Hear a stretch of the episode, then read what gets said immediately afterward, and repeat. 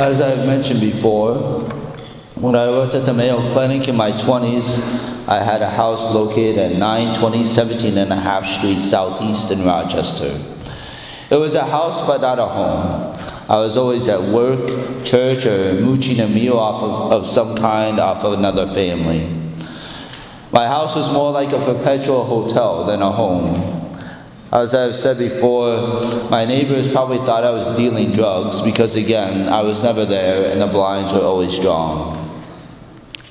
This house uh, came with a garden area behind the garage. It was fenced in, separate from the yard, so I never mowed it. It was a, pri- it was a prairie reserve, but not on purpose.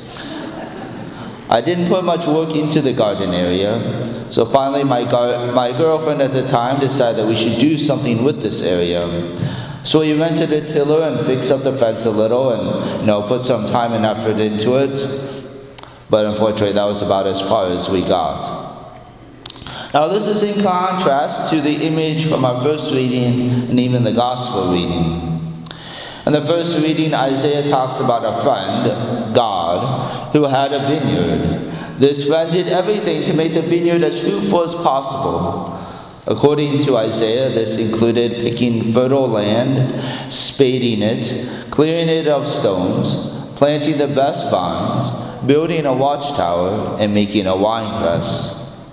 But after all this hard work, the friend does not get the grapes he wanted he has yielded wild grapes. Then God, through the prophet Isaiah, demands, Now, inhabitants of Jerusalem and Judea, judge between me and my vineyard.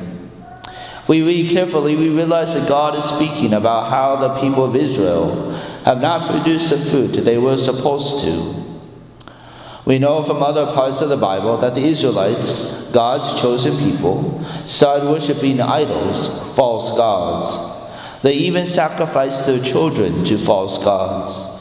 They put other things ahead of the worship of God. They, the Israelites, were supposed to be a light to the world. They were supposed to lead other nations to the worship of the one true God. So, because of their apostasy, because they were not the light they were supposed to be, because they did not produce the fruit they were supposed to, God says He's going to take away the hedge and allow the animals to graze upon it. He's going to allow the walls to be broken into and the vineyard trampled upon. It will be ruined. It will be overgrown with thorns and briars, and no rain will fall upon it. This actually all came to pass maybe not concretely, but figuratively. In the year 586 BC, the Babylonians invaded Judah and destroyed Jerusalem. The temple in Jerusalem was leveled. The temple which the Israelites the, thought uh, was uh, uh, uh um, was go- always going to stand. They thought that God would protect them because of this temple. They kind of thought of the temple as their good luck charm. They thought that they could continue to sin and God would protect them because of the temple, because they were God's chosen people. This was arrogance and pride. Almost 600 years later, the chief priests and the elders had not learned their lesson. Even though they were now under Roman rule, they were still arrogant and prideful about the relationship with God. So Jesus tells them the parable of the landowner, the servants, and the tenants. The landowner planted a vineyard, put a hedge around it, dug a winepress, and built a tower. Then he leased it to the tenants and left on a journey. When vintage time drew near, the owner sent servants to obtain his produce from the tenants. The tenants seized the servants, and one they beat, another they killed, and a third they stoned. Again, the landowner sends even more servants. They fall into the same fate. Finally, the landowner sends his son, thinking they will respect uh, his son. Instead, they, uh, the tenants say, This is the heir. Come, let us kill him and acquire his inheritance. They seized him, threw him out of the vineyard, and killed him.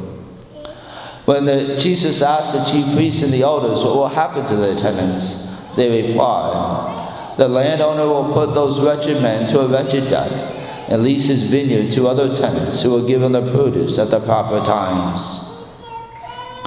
Jesus then says to them, Did you never read in the scriptures, the stone that the builders rejected has become the cornerstone? By the Lord, by the Lord has this been done. It is wonderful in our eyes. Therefore I say to you, the kingdom of God will be taken away from you and given to a people who will produce its fruit. Now these were the chief priests and the elders. They were supposed to lead the people in fruitful worship of God.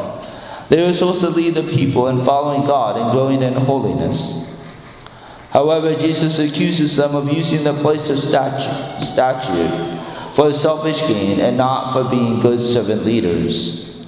If they were doing what they were supposed to be doing, they would have led the people in believing in Jesus himself. But the chief priests and the elders were not leading the people to Jesus into holiness. So the parable becomes a foreshadowing of the chief priests and the elders leading the charge in having, in having Jesus put to death. Jesus is the son the landowner sends, and God the Father is the landowner. The tenants are the chief priests and the elders. The servants are the prophets God has sent throughout history. The Israelite people had a history of not listening and even putting to death some of the prophets of the Old Testament. So when God the Father sends God the Son Jesus, even he is treated badly by God's people. He is rejected. The stone the builders rejected has become the cornerstone. So what about us? Do we reject Jesus? Do we reject his invitation to draw closer to him? Is Jesus the cornerstone of our lives?